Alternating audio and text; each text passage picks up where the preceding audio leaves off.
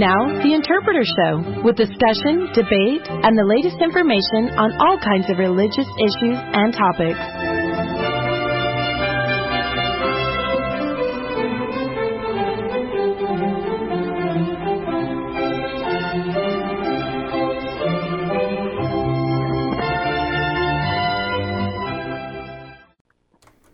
We're back. This is our second hour of Interpreter Radio, which is brought to you by the Interpreter Foundation, the mission of which is to support the Church of Jesus Christ of Latter day Saints through scholarship by providing accurate information to the public about the church. The Interpreter Foundation makes available to everyone on the internet its scholarship for free on a wide variety of subjects, which you can find at interpreterfoundation.org. The Interpreter Foundation defends the church against misunderstandings and criticisms.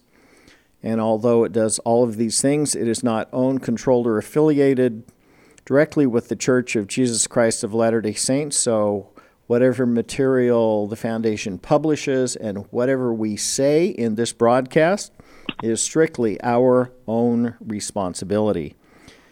And this hour of the Interpreter Foundation is also sponsored by the Kimber Academy, which is a marvelous K through 12 private school that unlike public schools keeps God in the classroom while providing an outstanding academic school for your child K through 12. Kimber Academy is a special place where teachers guide students through faith with morality and quality education in an engaging curriculum. At the Kimber Academy, every parent's voice is heard.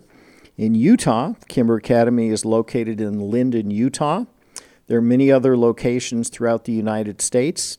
If you'd like to find out if Kimber Academy is a good match for your student, call the director in Lindon, Jessica Bianco, at area code 801 382 7158.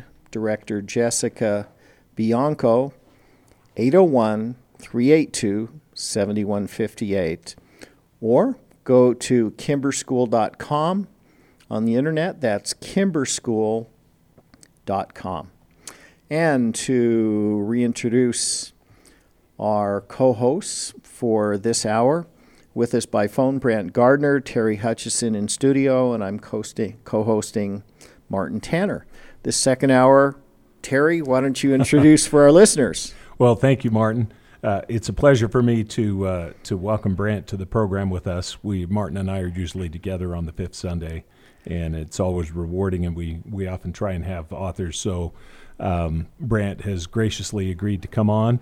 Our last guest happened to be uh, Grant Hardy, who did the annotated Book of Mormon, um, a book that both really Martin really and I- nice to know that I can follow him. Yeah. Well, your book came out later than his. So, I mean, that's Also the only true. reason you're following it. There you go. Chronological order. Yes. Okay, there you go. However, uh, right. I, I would indicate for the listeners that um, one of the things about Interpreter is its website. You go to the interpreterfoundation.org and there's all kinds of material there.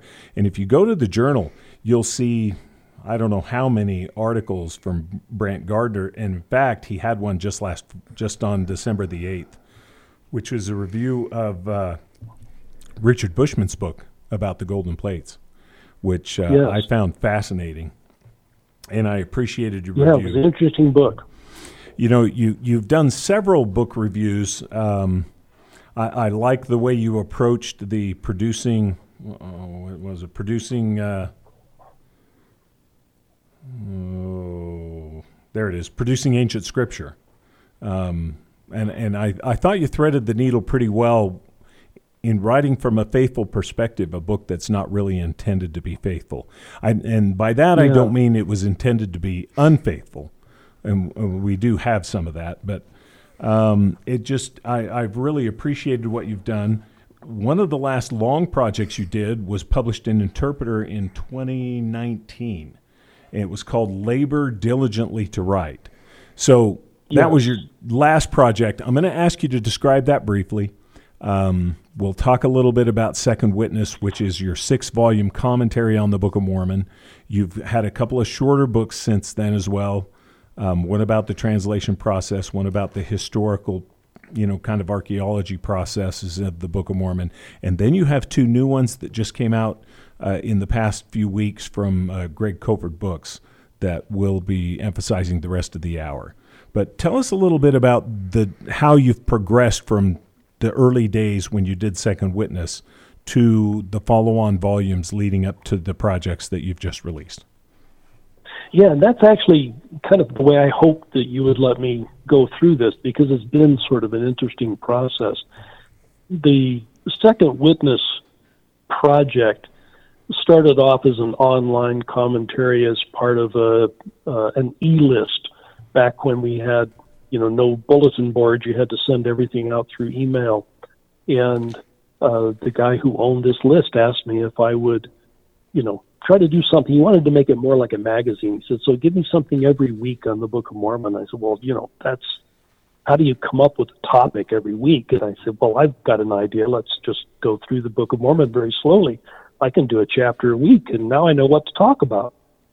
And that's sort of where that one started, and then took off uh, as a life of its own, and ended up as Second Witness in six volumes, and you know, twelve years later.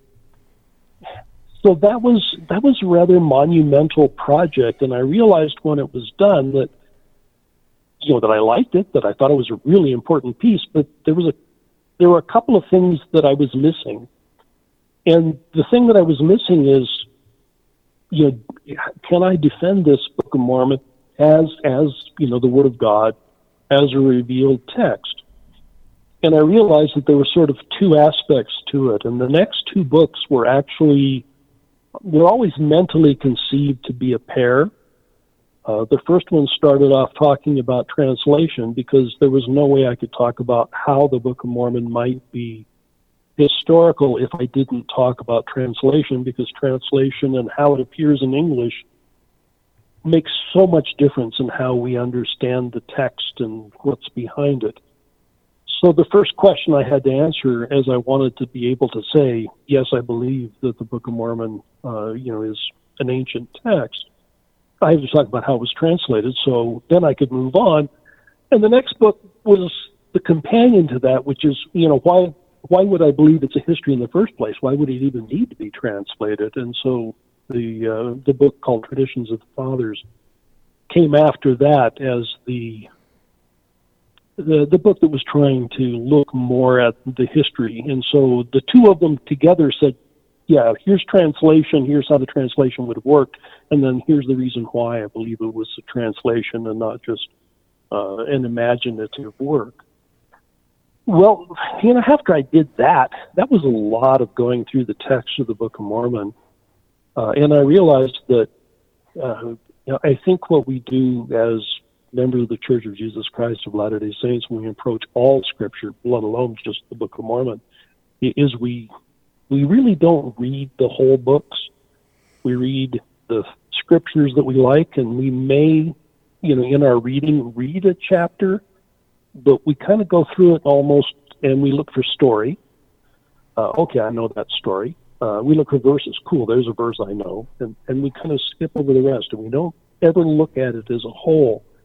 And I got more and more interested in the Book of Mormon as a text. And so actually, the next three books, Labor Diligently to Write and these last two that just came out, uh, have all been part of this project of saying, of looking deeper into the text, look beyond what the stories are, look beyond whatever the doctrines might be, and try to get into the heads of the people who actually wrote those texts. What were they doing? Why did they write that way? How come things happen the way they do in the Book of Mormon?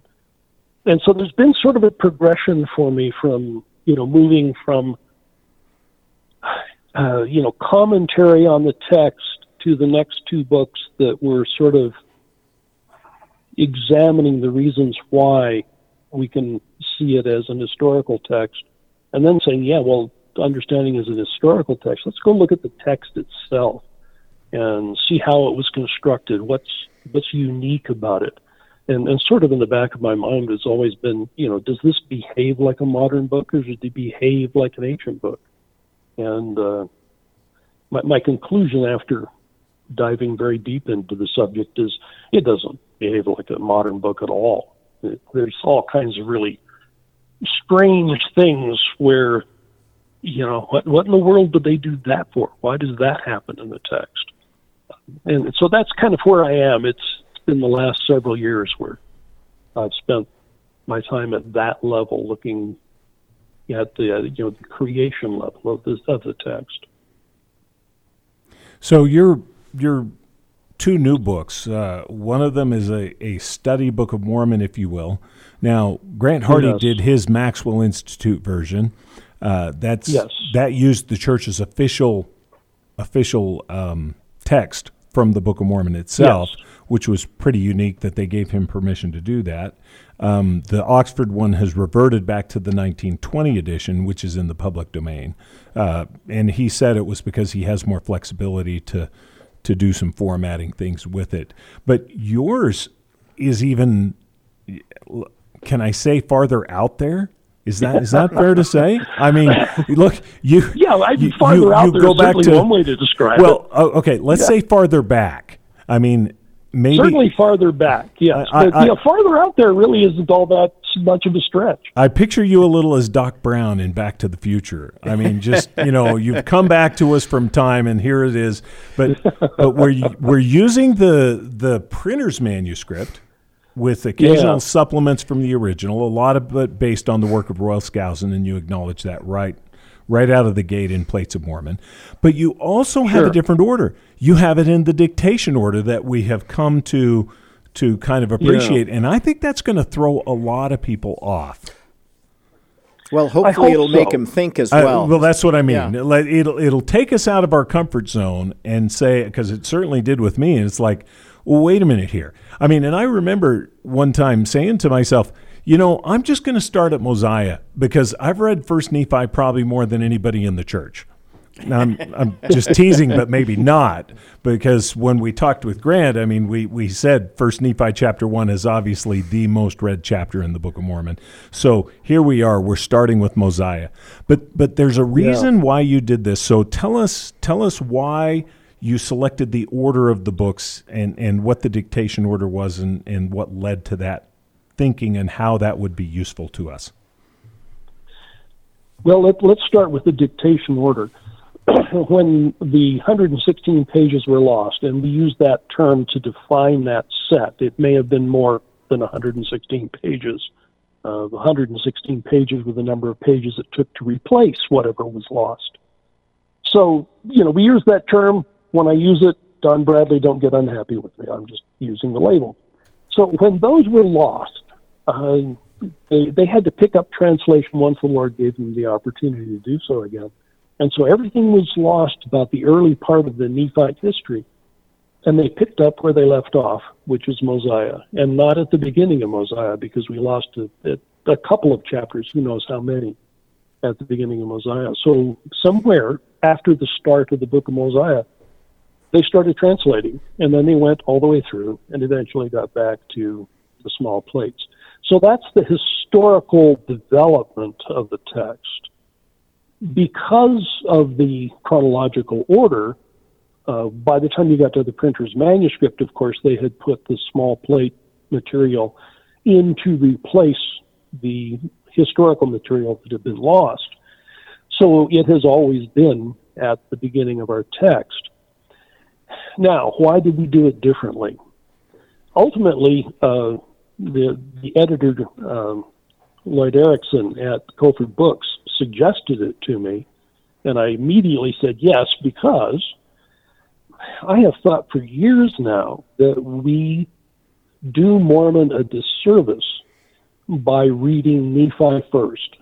We really miss a lot of what Mormon is trying to do because we read what Nephi is trying to do long before we ever get to Mormon. And Nephi wrote for a very, very different purpose. He he didn't write the way Mormon did. He didn't write for the reasons Mormon did. Uh, Nephi had his own agenda. And because of when he wrote at the beginning, there are certain things that, and one that I think I think I think sets us up for uh, for a lot of mm, what's the right word? I don't want to say errors because that's that sounds you know just uh, misimpressions. Let's put it that way of, of the text. At the beginning of the Book of Mormon, when Nephi is writing, he has a brand new community, and he has to develop that community. And one of the ways you do that in the ancient world is to create the the origin story. And part of the origin story tends to have you, and this goes through multiple things in the old world. It appears to be uh, a concept that Nephi brought with him, uh, where you have a story that will have your ancient enemy. And so you define who we are as opposed to someone else. And obviously, that's the Lamanites. And the Lamanites get a bad rap early on. They're terrible. There's no redeeming qualities to them. Um, and when you read Nephi, you are ingrained to the idea that the Lamanites are the bad guys. And because we take that mentality with us when we go to Mormon, we miss that that isn't the way Lamanites are in Mormon's texts. There's still the prejudice there. But when you look at the way Mormon writes, the Lamanites will certainly come to battle against the Nephites, but what are the worst battles or the worst wars that ever happened? Well, they're instigated by apostate Nephites. They, you know, in, uh, incite the Lamanites to come. Yeah. Yeah. And so when you get to to Mormon, Mormon does not directly blame the Lamanites. You know, there's conflict there; they've always been there, but those aren't the bad guys. Mormon's bad guys are apostate Nephites and then Gadianton robbers, uh, and the Gadianton robbers are sort of the know, rebirth, if you will, of the secret combinations uh, from the Jaredites, which ended civilizations. So you're going to find this Mormon's fascinating. Writing to the Lamanites. Brant, you're, you're going to find this fascinating. D- have you ever talked to Joe Spencer about this idea about going with I'm Mormon not sure first? I've talked to Joe's. Yeah, I, I'm not sure I've talked to him about that. Because no. you'll find this fascinating. I have a copy of his book from Illinois called A Word in Season Isaiah's Reception in the Book of Mormon. Yeah, it may not be out yet. yet. Um, he does exactly what you are doing in his an- analysis of Isaiah in the Book of Mormon. He Oh, yeah? starts the first half is called the first section is Mormon's Isaiah, and then it's Nephi's Isaiah, and he specifically says that if you want to try and understand the use of Isaiah in the Book of Mormon, we should do it because Nephi's came at the back with the small plates, and he approaches it from the original manuscript and the printer's manuscript just the way that you have indicated in your study Oh, of Book of. Mormon. Yeah. So We we have come to that conclusion separately. yeah, yeah. So anyway, I just thought that was. I mean, when when when you were talking about this, I mean, I, I, you know, I've had your book for a little while from Kofford, and and uh, I was looking through it, and and something was ringing a bell, and just the way you were talking right now reminded me that's exactly what Joe Spencer's doing with Isaiah, and it, and so that'd be a microcosm of how to try and approach it, just like you're talking Yeah. about. Yeah, exactly. And and I think again, the the the, the Plates of Mormon book uh, is intended to be somewhat disruptive of our typical reading of the text. The paragraphing is is very very different. The logic is very different. The sentences are new. Most people won't necessarily notice that, and I suspect that you know like sixty percent of them may be virtually the same but they're new. Uh, you know, I started from scratch when I was uh, putting the sentences together, and then this idea of you know putting the putting Mormon's text up front where it should be, with place markers for what's lost. Yeah. The the intent is that this is a text for people to think more deeply about the Book of Mormon, and because it's the printer's manuscript. This is early before uh, in in the last hour we had talked about the the text of changing uh, the mother of God to the mother of the Son of God. Well, this is prior to that change. You know, Joseph Smith himself made that change in 1837, but it's not in the printer's manuscript, so it doesn't show up in that book. Um, so it's meant to take someone who is ready to, to learn more about the Book of Mormon. Now, you mentioned Grant Hardy's, you know, two uh, you know, versions of a study edition of the Book of Mormon, with the one from Oxford having a lot more uh, material with it. From the standpoint of, I would say maybe the the standard, you know, reader, the basic Sunday school person, those are probably better texts than mine for Sunday school because they break it up to in, in in ways that are more easily read. They have internal headers that say, "Here's here's the story you were looking for." Um, and I think for a reader who wants sort of help with doctrine uh, or those kinds of issues, you know, that's where his books are pointed. This one's a little more esoteric in that it says this is for somebody who really wants to know a little bit more about the development of the text and wants to think about it differently. Yeah, this should be a, a, different kind of a read, and it wouldn't be. I would never recommend it as somebody's first read through the Book of Mormon. Uh, maybe the fourth, maybe the fifth. Uh, yeah. Well, I I was talking. You know, it's time to dig in deeper on it. Yeah, I was talking with one of my interpreter colleagues. We were talking about the SBL Study Bible that just came out, and uh, he mm-hmm. just said, "I don't use a study Bible," and I'm going, "Well, no, duh." I'm not going to say who it is, but he has no need for a study Bible. But a guy like me needs a study Bible, I can tell you. But a lot of people, you know, have various needs for a study Book of Mormon or something else that, that goes along with that. But uh, it, I, I was talking with Grant Hardy about what, if, if he could see the gold plates, the original gold plates, what would he be looking for? So, for example, for me, I would want to see the word that Joseph Smith used – to translate that that pops up in the Book of Mormon is Jesus Christ.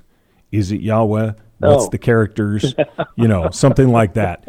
Grant yes. was completely different. He wanted to know what was the story with Mosiah the First and how they got to Zarahemla and how they got the Mulekites to let all of a sudden them be the kings. He said, that yeah. must be a political drama that you can't put down. and so Grant's all about oh, the absolutely. story. Grant's all about the story. And if you were gonna, if we right, were gonna right. ask you about that, Brant, what would you want to see in the gold plates? Yeah, and, and all of this, it really goes back to what is it that you're most focused on when you're reading it. So, uh, when we were talking in the last hour about the prophets, you know, Lehi and Nephi, who see the same vision but see something different in it because they're focused on different things. Uh, so you'd be focused on that name Grant is going to be focused on the story. My immediate reaction, as soon as you said that, was I would try to find out what in the world was dividing uh, chapters and uh, how the headers were divided and whether or not they were. That, that's where I've been lately. you know, that's the beauty of it. And that's why all of these study Book of Mormons and everything can, can make a big difference.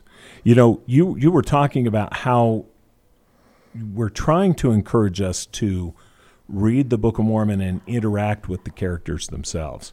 And I, have talked mm-hmm. about this on the air before, but I was um, commuting between St. George and Vegas with some friends of mine. We had law offices in Vegas, we had law offices in St. George.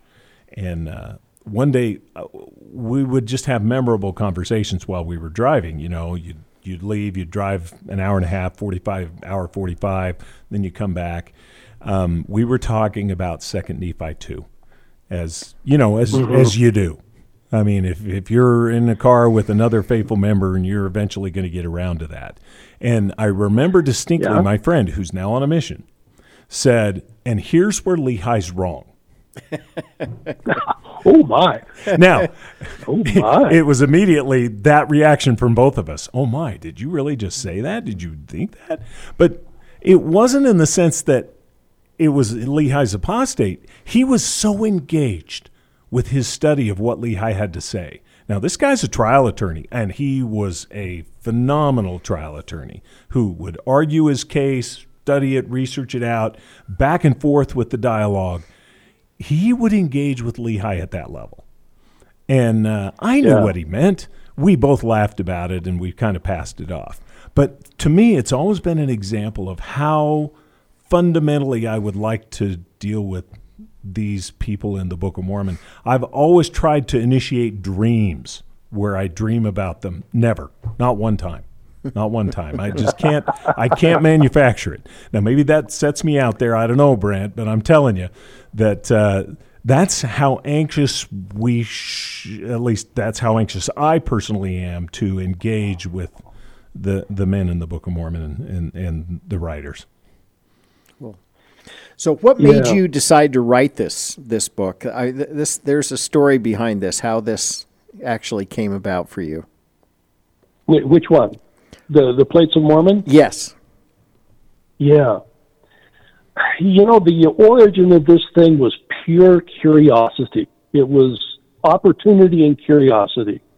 Um, I, I knew that when the Book of Mormon printer's manuscript was given to John Gilbert at Grandin Press, you know, it has no paragraphs. it has no punctuation to speak of. It has random capitalization. And you've got to make sense of this thing. And I've always wondered, you know, what was it like? What what would that process be like?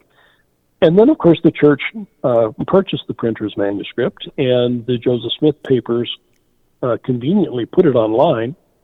And I said, "Well, I know what I can do," and so I conveniently uh, downloaded the text, and uh, I said, "I, you know, I wonder what I would do if I had that task." You know, I've I've read the Book of Mormon. Well, John Gilbert didn't even read it through the first time. I mean, he just you know put paragraphs and sentences in. He didn't know what he was reading. Uh, he wasn't a member of the church. He didn't particularly care. Didn't believe in the Book of Mormon. So I have a few advantages over him, I would think. And so I thought, you know, how would I do it? What would I do? And so that's how the project began, and then it just sort of spiraled out of that. And it's, you know, I couldn't stop. I said, oh boy, this is this is interesting. Now what would I do? Okay, wait a minute. What am I what am I finding here? And then what happened is there were many things that showed up either in the labor, uh, labor diligently to write book and or in um, this uh, engraven upon plates printed upon paper. A lot of those things fell out of what I was doing and what I was finding there. Um, and so they all sort of worked together. I was learning about the text of the manuscript while I was doing that process. Um, and, and so it started off as pure curiosity and then just grew into something that I, the more I worked on it, the more I said to myself, you know, somebody else might get some value out of this. Let's see what we can do with it. That's a great story. That's a great story. Thank you. Now, you've got a companion volume to it called Engraven Upon Plates, Printed Upon Paper. Tell us a little bit about that, and then tell us how that came about in, you know, hand in hand with the Plates of Mormon. Yeah, a, a lot of what was happening, well, sections of what ended up in that engraven upon plates, printed upon paper book, came out of the experience I had of going through the text and putting sentences together. For example, one of the things that I found as I was going through the printer's manuscript is that, boy, there's a lot of incomplete sentences in, in the Book of Mormon, and I would look them up and say, well, I wonder what Grandin, or not Grandin, but what uh, Gilbert did with these. And they're still in the Book of Mormon. We don't necessarily read them because you know we read verses. We don't read sentences. We don't actually go for complete thoughts. You know, just how they were broken up for us.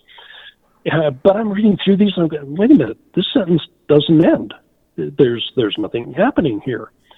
Um, and so that led to well, what is happening? You know, what do we see with incomplete sentences? And that led to a discussion in the uh, printed upon paper, the well, engraven book, uh, where I start looking at incomplete sentences as uh, artifacts of the 19th century English production of the text, the dictation of the text. And you get these particular incomplete sentences when the sentence has multiple internal clauses And basically, what happens as Joseph is dictating, he loses track of what's going on. He's got these clauses in there, and he kind of forgets what the beginning of the sentence was, doesn't forget necessarily the meaning. And so, two things will happen. Every once in a while, they're simply left unresolved. And then in other times, they have a process that's called repetitive resumption, which is basically, oh, shoot, I messed this one up. Let me start over. And you start with the beginning of the sentence and go on and finish it. And is that and something? the present. Is that something Skousen and Carmack have dealt with in their critical edition? Because I see you you touch on that in your in your notes in Plates of Mormon. Yeah, yeah. They um, Skousen has looked at that and specifically, you know, outlines those. So, you know, these ideas of incomplete sentences. He's as with everything in the text, he's done better than any of the rest of us will ever do. Uh, so it wasn't that I had discovered them and he hadn't. Uh, that certainly isn't it. It was I discovered them and had to try to see if I could figure out what was going on. Uh, so my contribution to it is the argument that these things are caused by limitations of short-term memory, where we're trying to remember something long enough to repeat it. And you know, scientists have looked at these kinds of things in short-term memory and how many items we could hold in a list and for how long can you hold them before you start losing them. And all of those things, when you apply them to the the way or the places where we have incomplete sentences, they're all things that have a high tax on memory because you have these multiple internal clauses. So that's not something that Skousen was looking at you know, his is descriptive. He's not trying to explain why. Uh, and I think what that does is it says, you know, here's Joseph Smith dictating the translation, and he's the the meaning is in his mind. He's not reading it word for word, which is the difference that Skousen and I have had about the nature of translation for decades now. Uh, we, we fundamentally disagree on that point. But I think this evidence is pretty strong that uh, that Joseph was um, was translating meaning, and that's why these sentences get lost. If you were reading them, there, there's no way to get lost. And if you're writing, you, you can always go back to the beginning of the sentence and find out what it was. You know, you only lose track of these things, you know, in an oral uh, presentation. Now, here's the part about that whole book that I found most fascinating, and I don't know how many people will ever extract this from it. Uh, what I did that they will now on in yeah they will now if they you know, as long as they listen to you because everybody does right well, they uh, will when we have you on yes that's right uh, so in the in the book engraven um, I put in the 19th century section, the, the layer of creation of what is created, this English text, the elements that belong to the 19th century. And this element of short term memory, uh, the t- memory taxation issue showing up in the dictation, uh, I think really belongs as an element of the 19th century and not the Nephite text. However, when you get to the Nephite text, one of the elements that I believe demonstrates that there had to have been a written original text. So, not necessarily the one that Joseph is reading, but the one that he's translating, however you want to define that. The text that was actually written has such places in it where that same concept of repetitive resumption that was used to restart after a dictation, you know, memory fault of, of missing the beginning and starting over. That same technique is used in the text, but in places where there is so much intervening text that to be able to remember what it was that you're supposed to say to get back to the beginning would be such a huge memory tax that the only explanation is that it was written and you could go back and read it and say, okay, this is the sentence I have to repeat after I get through with that introduction. Yeah the longest of those, and, and we all know because of the way Orson Pratt broke things up, we're all aware in Alma's at chapter 11 where we get the antions and we get this, you know, list of weights and measures, and we wonder why it's in there because it, we really kind of get bored with it, try to find something interesting. But you know, there's this long section in there, and it's long. What we miss because of the way Orson cut it is that just before that time, there is the introduction, then there's the insertion of this text, and then there is a repeated thing at the end that goes back to what was cut off and, and is actually part of now our previous chapter. But there's a repetitive resumption there. And that is so long that there's no way you hold that in memory. You know, if Joseph's going to have a problem with three phrases, there's no way he's going to remember that. But it works, and it's there. And it's there because that's an ancient technique of how you put an insertion in and then return to the planned text. Uh, so I, I think it's absolutely fascinating that this same concept of repetitive resumption pretty much tells us that Joseph Smith was dictating the text orally, but that he was translating a text that was already written. I, I think it's fascinating that we have that those two things so similar but pointing to only one possible conclusion, which is basically what Joseph said he did. So that I found that one interesting. We'll see if the other people pick it up, or you know, enough people listen to the explanation where they go, "Oh yeah, that's what he's talking about." There, there was a fascinating um, study back in the 1970s by a uh, professor of English, and, and she wrote a short, her name's Elinore Partridge. She did a short little paper on the characteristics of Joseph Smith's personal writing style, and as they were found in, in the lectures on faith and in the Book of Mormon. And essentially, what she's doing is uh, hel- helping us establish, well, maybe I can step back and say that I don't think there's anyone, in, in, including Royal Skousen, who doesn't believe there's a divine element and a human element, meaning Joseph Smith, to the translation right. process. Where the rubber meets the road is how much divine element and, and how much human element is involved. And, and of course, Royal Skousen would, would you know, make it, you know, approaching 99% or some, some high number for the divine element, and, and he would probably tend to minimize the human element, and some others would would um, have a little bit greater percentage of a human element, if I can describe it that way. And Elinore Partridge's or, or work. To, yeah, I was going to say, or you get to the secular explanation, which is 100% Joseph. So, yeah, yes. there's that range. Yes, and so so there's some, yeah, there's some kind of range. So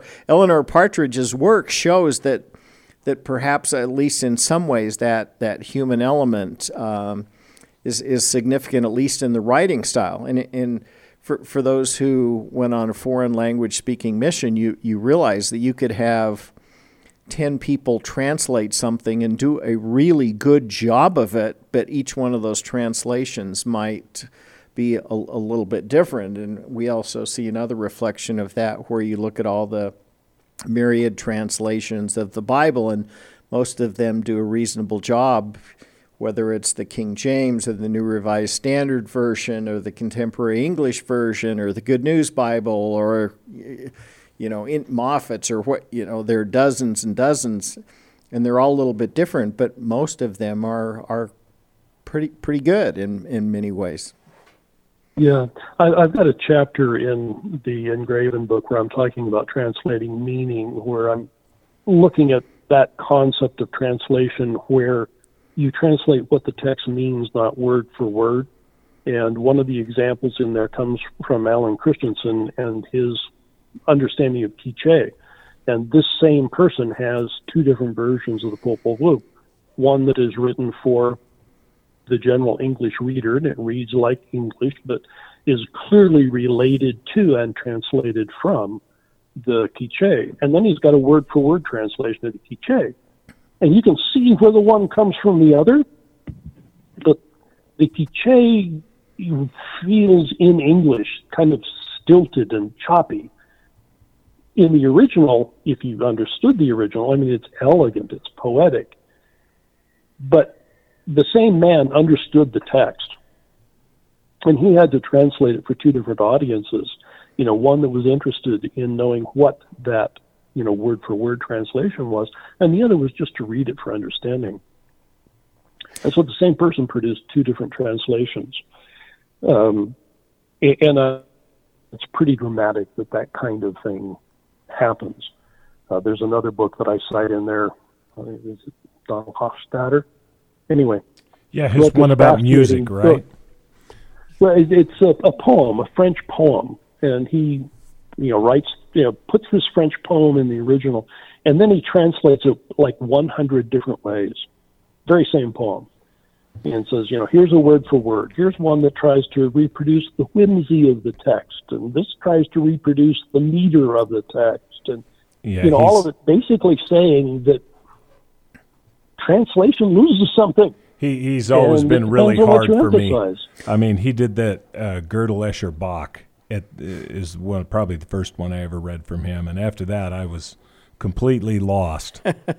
and uh, I, I, know which book you're talking about. It, it's in praise of the music of language, but wow. Well, u- ultimately, here it's the theories of translation. What what are you trying to convey? Do you want a more of a word for word idea, which you have in the New Revised Standard Version, which is why all the scholars like it, and in some. Um, readers would like a concept by concept more in a spoken language and if, if you gravitate towards that maybe the contemporary English version would be a, more, more of a favorite. And looking at the Book of Mormon, it's so amazing because you have these elements that Royal Skousen grasps and focuses on, which show very specific literalness for instance, untranslated words and, and some of his in, indicia over what he calls tight control.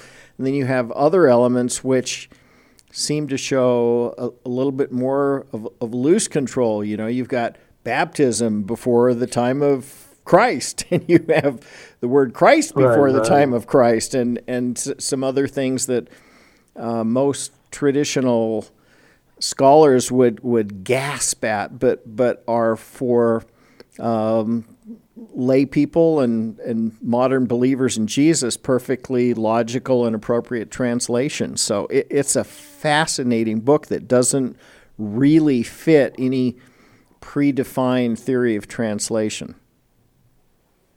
Yeah, we, we all have to kind of guess. We don't really know what Joseph was doing, so we kind of have to figure it out from whatever evidence is there. And obviously, there's such a mountain of evidence that as we've talked about. You know, it depends on what you're focusing on. Yeah, it, it would. Well, what else would you like? To, we've got about ten minutes left here, or, or so. What else you want to share with our audience about, about your book and what they will find when they take a look at it? Uh, let's see. Let's start with uh, engraven. At the very end of engraven, uh, we had talked briefly about uh, I think it was the last hour we were talking about the title page of the Book of Mormon. Or was it now that we were talking about it? When were we talking about this? Uh, but the idea that it, you know, that it talks about it was both. Uh, the restoration of Israel, and then, you know, and also that Jesus is the Christ, the eternal God. Moroni know, knew what his father was writing about, knew what is the reason why his father wrote. And Moroni, when he put this title page in, says, "Here's the two things. This is what my dad did." Uh, at the very end, when I'm talking about how Mormon used his sources, uh, it goes into an explication of how Mormon fulfilled those two purposes. Um, and, and, Mormon, you know, if if he was just going to say Jesus is the Christ and Israel could be redeemed, that's a paragraph, and he wrote a lot more than that, because in the ancient world you don't just say it; you you show it through repetitive history through the way things are built. Uh, and Mormon's art was that he showed how those things would happen. And so the, the end of that, I think, is some new information on how Mormon showed those two things so that were his two purposes. Now, as far as Plates of Mormon goes, you know, we've talked about the fact, fact that I hope it's somewhat disruptive and people you know, get a new experience with the Book of Mormon. And it's the same Book of Mormon, it's the same gospel that's there. You're just going to get a little bit different um, experience with it. And one of the things that I think is different is that it uses a different logic for how paragraphs are put together. Uh, we we have ideas about you know what's supposed to be a cohesive paragraph in modern English. Well, there weren't any paragraphs, and when the Nephites wrote, they didn't have any paragraphs. When you are an ancient oral culture just getting into literacy, you tend to borrow the elements of an oral culture in your literature. And so the organization tends to go on not punctuation, which are visible elements, but words, concepts, things that are repeated so that you know, okay, now a new idea comes. And the obvious one is, and it came to pass. And some of those have actually been removed later, and I have them all put back because of, you know, they were there in the printer's manuscript. But I have them beginning paragraphs because I think that's what they were intended to do. And it came to pass moves the text through time. And then there's a second one that's a companion, which is and now. And those begin paragraphs, but those are paragraphs at the same time. So you get and it came to pass, and it came to pass, and it came to pass. These things move through time. And it came to pass that so and so, and now it's an event that happened during that same time frame as the last and it came to pass. So the way the paragraphs are constructed, I think more more visually represents the way the semantic markers were put into the text to be able to say this is a new idea if you are hearing it rather than reading it. And I suspect that most people assumed that someone would read the text to someone else because that's what you did with ancient literature. You didn't read it yourself; someone read it to you. Well, it, it goes so, back to it goes back to uh, some of the theories about Homer and uh, the Iliad and the Odyssey that they started. Those kinds of things, yeah. They they started as oral tales, if you will, that were shared around by bards who would travel around and tell these yeah. stories in return for food, room, and board. Um, and eventually they were gathered together and put together. Um, there's a lot of theory about that with regard to the to the Hebrew Bible, but I don't yes, know about the Book yeah, of Mormon because if if we if if I understand it correctly, they were writing right from the drop. I mean, oh, they were yes. Absolutely. Uh, but again, one of the sections in the engraven book talks about the elements of orality that show up. And in the text of the Book of Mormon, although it talks about them writing, I think the evidence is there that it was uh, a limited literacy. Uh, you had some people who could read and write, but not all. And that corresponds to the ancient world. Uh, you know, a high rate of literacy would have been 18% uh, and you may not have had that in the New World. But they were incipient um, writing uh, or incipient literature in that elements of orality were still available. And so, again, in the engraven book, it talks about those elements of orality that are preserved uh, in the Book of Mormon. Yeah, it's chapter 9. One of the things that uh, that we have in modern English that you wouldn't have had either in Greek or in Hebrew is all the punctuation. So you can see where sentences start or end. And, and a lot of these sort of filler words and, and, phrases that drive us crazy, you know, and it came to pass, and it came to pass, and it came to pass. They sort of serve that function of, oh, here's here's the end of a thought, and here's the beginning of a new one without all the well, they, capital uh, letters and punctuation. They, and you things. know, and it came right. to pass. That was that's almost an evidence of an oral orality in the culture because you have similar phrases in Homer. You get Dawn sure. with her rose-colored fingers, or I oh, can't oh, yeah. remember the sure, phrases. Sure. That depends on the translator. Yeah, and, and interestingly enough, you get them in Maya. Maya has words for the very same thing. In fact, the Mayanists had to change their translation from uh, "and it came to pass" to "it happened" because the Mormons got you know too excited about "and it came to pass." uh, but but the meaning is there. That's what it means, and and the same verb is "it happened," "it happens," "it will happen." Yes. Uh, you know, so it's it's moving things through time, and the literature, you know, does that. uh, and it comes out of the oral tradition. There's a lot of other elements of orality that you find, you know, cropping up in the text. I, I think that again is is part of what's fascinating, is that you know Joseph was not. I mean, he was part of an oral culture, but the literature of the time was much more developed and had much less orality in it than what we find uh, in the Bible in the Book of Mormon. So years ago, I interviewed um, one of the editors of the Study Quran from Oxford. Mm, and uh, he called in from Oman or wherever he was, and we talked about it in the translations, and uh, it was a, a, a, real good interview for, with my with my regular program in St. George. I asked him at the end. I said, "How did this affect you to be able to spend the last ten years uh, translating and studying this holy book?" And he gave a very profound answer about how much it had influenced his life and his life of his wife and his children and everything else. I would ask you the same thing. I mean, you've been working on the Book of Mormon as a primary focus, Brant. Oh dear. I mean, you, if if it was 12 years from 2007 when Second Witness was published, and probably before yeah. that, um, we're talking we're we're talking close to well well over three decades of yeah. a real emphasis on the Book of Mormon. I'm surprised you're with us. You should be translated by now, right? I have my I theories about that, I, not even knowing you, but I'm not going to. Uh, I'm not gonna. I'm not gonna speculate. But what? Uh, how, how, I'm going to say, if you'd have known me, you'd know exactly why. I don't want to turn this into something it's not. but Yeah, um, seriously, really. though, I I just would ask, how do you feel this has really influenced you in your life?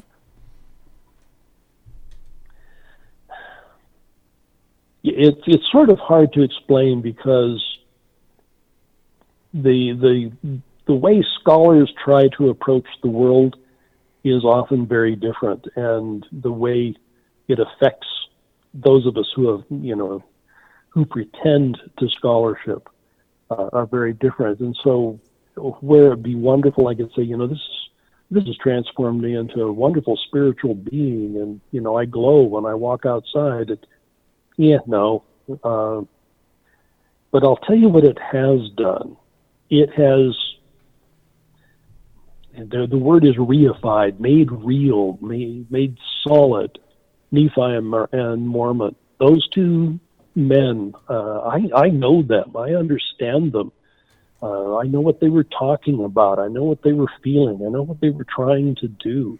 Uh, th- this is not hypothetical for me anymore uh, when I was even when I was doing Second Witness and Lavina Fielding Anderson was my editor, she said you have this real problem of not being able to distinguish whether you're writing in the past tense or the future or, or the present, because I would talk about what Nephi is doing and what Mormon is doing. Yeah, you're right. I you know that we're at the same time period. We're we're contemporaries, folks. So yeah, this is much more real than saying, "Oh, I believe in the Book of Mormon." That that's that's, that's too easy a sentence. Everybody says that. Um, the, you know, this is a real text written by real people. It's kind of a Um, and like it's here's complex and it's exciting. yeah, it's kind of like here's where Lehi's wrong. yeah, something similar to that. Yeah, Yeah. Um, you know, to the point where, uh, and this is one where Grant Hardy and I disagree. I mean, he really thinks Moroni is wonderful, and I think Moroni is kind of a hack writer, not nearly as good as his father. And you know, I mention things like that, and my wife says, "Oh, you should not say that in public. You should not say that Moroni, Moroni is a hack writer." I promise you, we're not going to edit out that statement. We're probably going to lead that on the website. Yeah, I have to Brant admit, Gardner says Moroni is a hack writer. Yeah, I can see the headline Yeah, now I can see the in- in, the right? Salt Lake City Yeah. Messenger. Well, uh, yeah, yeah, well, so much for my membership in the, in the church. Thanks, guys. We got it out of you eventually. That's right. The three people who think he's a hack writer: Gerald and Sandra Tanner and Brant. oh, that was funny. What company? Well, um, in, any parting parting thoughts? We're we're just about out of time, gentlemen. I, I want to thank you, Brant, for coming on. You've you've shared a lot Oh, of great been fun. information about the text of, of the Book of Mormon, the chapters we we're covering, and and your wonderful work about the Book of Mormon. maybe I'll ask you this real quick. What what do you have uh, in store for the future? What are you working on right now?